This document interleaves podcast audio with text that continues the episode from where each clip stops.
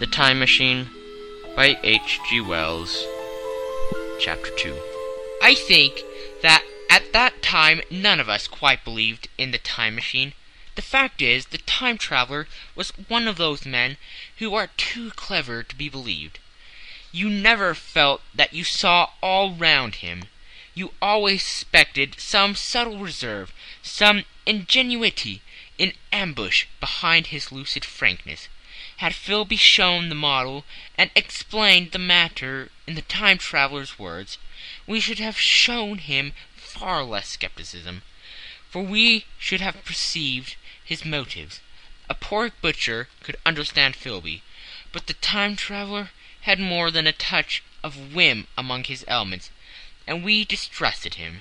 Things that would have made the frame of a less clever man seem tricks in his hands. It is a mistake to do things too easily. The serious people who took him seriously never felt quite sure of his department.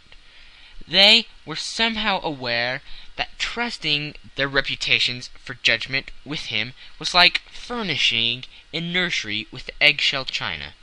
So I don't think any of us said very much about time traveling in the interval between that Thursday and the next, though its odd potentialities ran, no doubt, in most of our minds.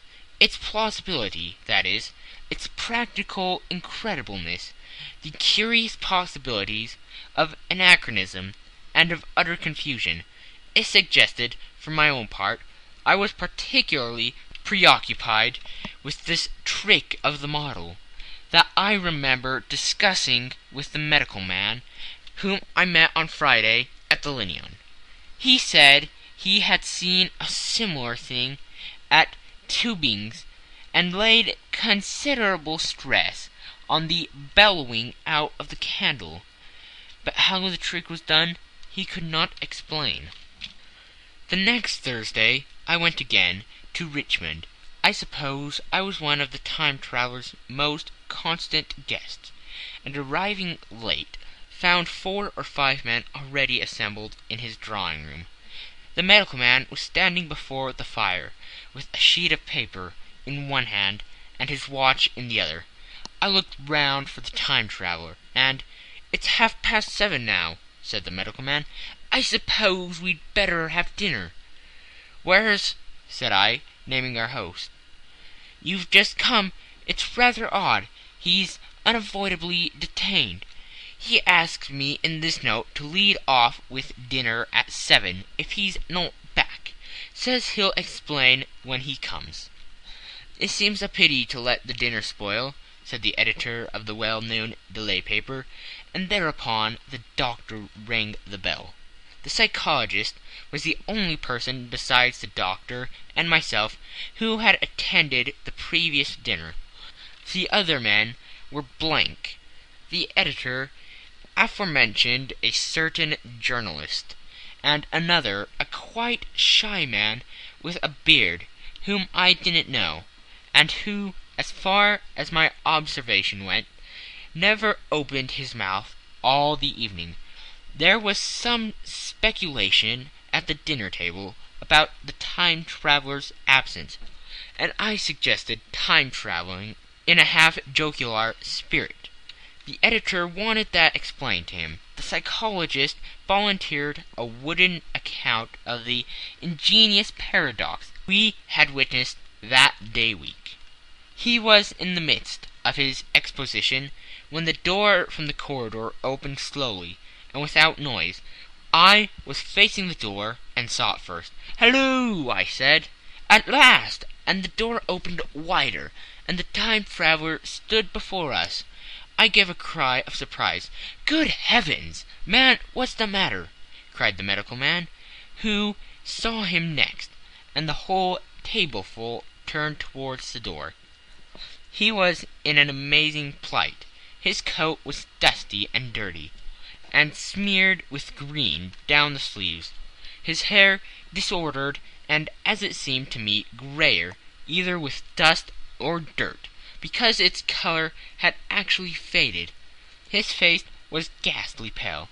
His chin had a brown cut on it, a cut half healed. His expression was haggard and drawn, as if by intense suffering. For a moment he hesitated in the doorway, as if he had been dazzled by the light. Then he came into the room. He walked with just such a limp as I have seen in foot store tramps. We stared at him in silence, expecting him to speak. He said not a word, but came painfully to the table, and made a motion towards the wine. The editor filled a glass of champagne, and pushed it towards him. He drained it, and it seemed to do him good, for he looked round the table, and the ghost of his old smile flickered across his face. "What on earth have you been up to, man?" said the doctor. The time traveller did not seem to hear. "Don't let me disturb you," he said, with a certain flattering articulation. "I'm all right." He stopped, held out his glass for more, and took it off at a draught. "That's good," he said. His eyes grew brighter, and a faint color came into his cheeks. His glance flickered over our faces, with a certain dull approval, and then went round the warm and comfortable room. Then he spoke again, still as it were feeling his way among his words. I'm going to wash and dress, and then I'll come down and explain things. Save me some of that mutton. I'm starving for a bit of meat." He looked across at the editor, who was a rare visitor, and hoped he was all right. The editor began a question. "Tell you presently," said the Time Traveller. "I'm funny, but I'll write in a minute." He put down his glass, and walked towards the staircase door. Again I remarked his lameness, and the soft padding sound of his footfall, and standing up in my place I saw his feet as he went out. He had nothing on them but a pair of tattered, blood stained socks. Then the door closed upon him.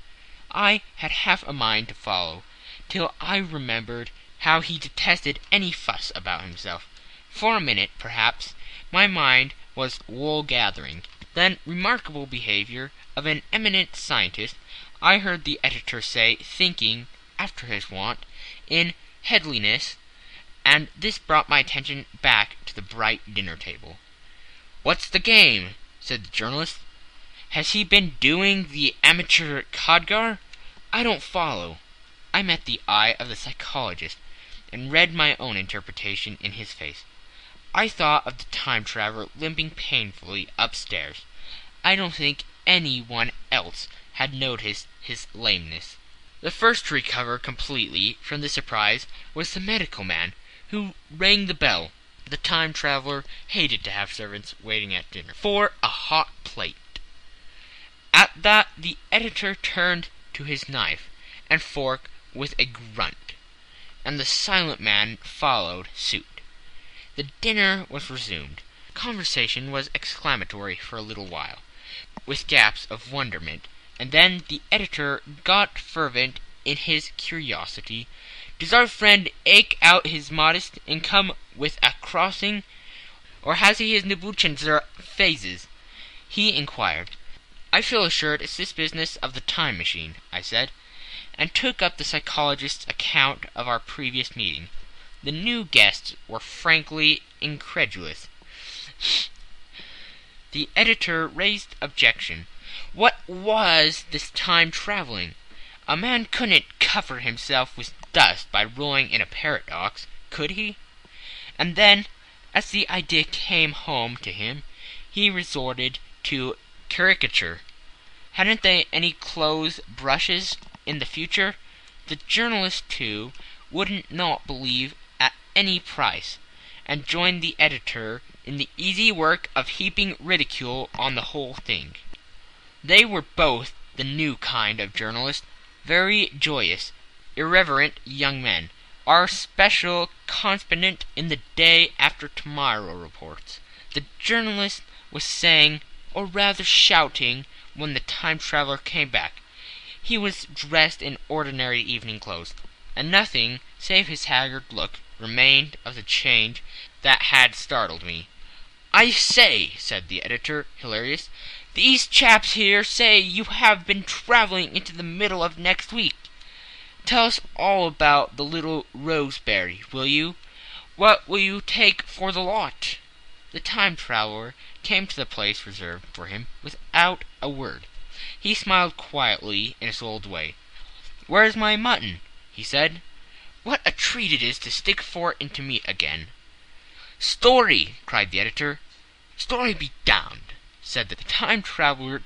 "I want something to eat. I won't say a word until I get some peptone into my arteries. Thanks. And the salt." "One word," said I. "Have you been time traveling?" "Yes," said the time traveler, with his mouth full, nodding his head. "I'd give a shilling a line for a verbatim note," said the editor. The time traveler pushed his glass toward the silent man and rang it with his finger nail, at which the silent man, who had been staring at his face, started convulsively and poured him wine. The rest of the dinner was uncomfortable. For my own part, sudden questions kept on rising to my lips, and I dare say it was the same with the others. The journalist tried to relieve the tension by telling anecdotes of Hettie Potter. The time traveler devoted his attention to his dinner, and displayed the appetite of a tramp. The medical man smoked a cigarette, and watched the time traveler through his eyelashes. The silent man seemed even more clumsy than usual, and drank champagne with regularity and determination out of sheer nervousness.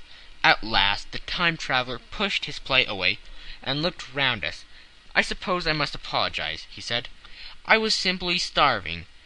I've had a most amazing time."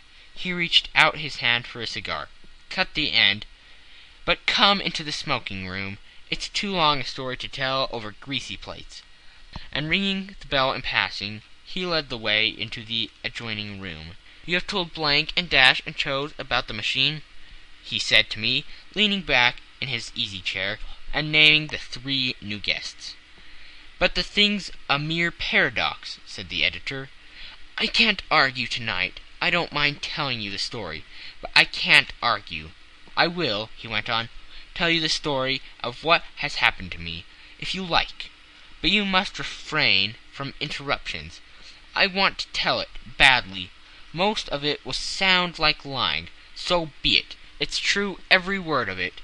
All the same, I was in my laboratory at four o'clock, and since then I've lived eight days, such days as no human being ever lived before. I'm nearly worn out. But I shan't sleep till I've told this thing over to you. Then I shall go to bed. But no interruption. Is it agreed?" "Agreed," said the editor, and the rest of us echoed "Agreed." And with that the Time traveler began his story, as I have set it forth. He sat back in his chair at first and spoke like a weary man. Afterwards he got more animated in writing it down, I feel, with only too much keenness, the inadequacy of pen and ink, and, above all, my own inadequacy to express its quality. You read, I will suppose, attentively enough, but you cannot see the speaker's white, sincere face in the bright circle of the little lamp, nor hear the intonation of his voice. You cannot know how his expression followed the turns of his story. Most of us hearers were in shadow for the candles in the smoking room had not been lighted, and only the face of the journalist and the legs of the silent man, from the knees downward, were illuminated. At first we glanced now and again at each other. After a time we ceased to do that, and looked only at the time traveler's face. End of chapter 2 of The Time Machine by H.G. Wells.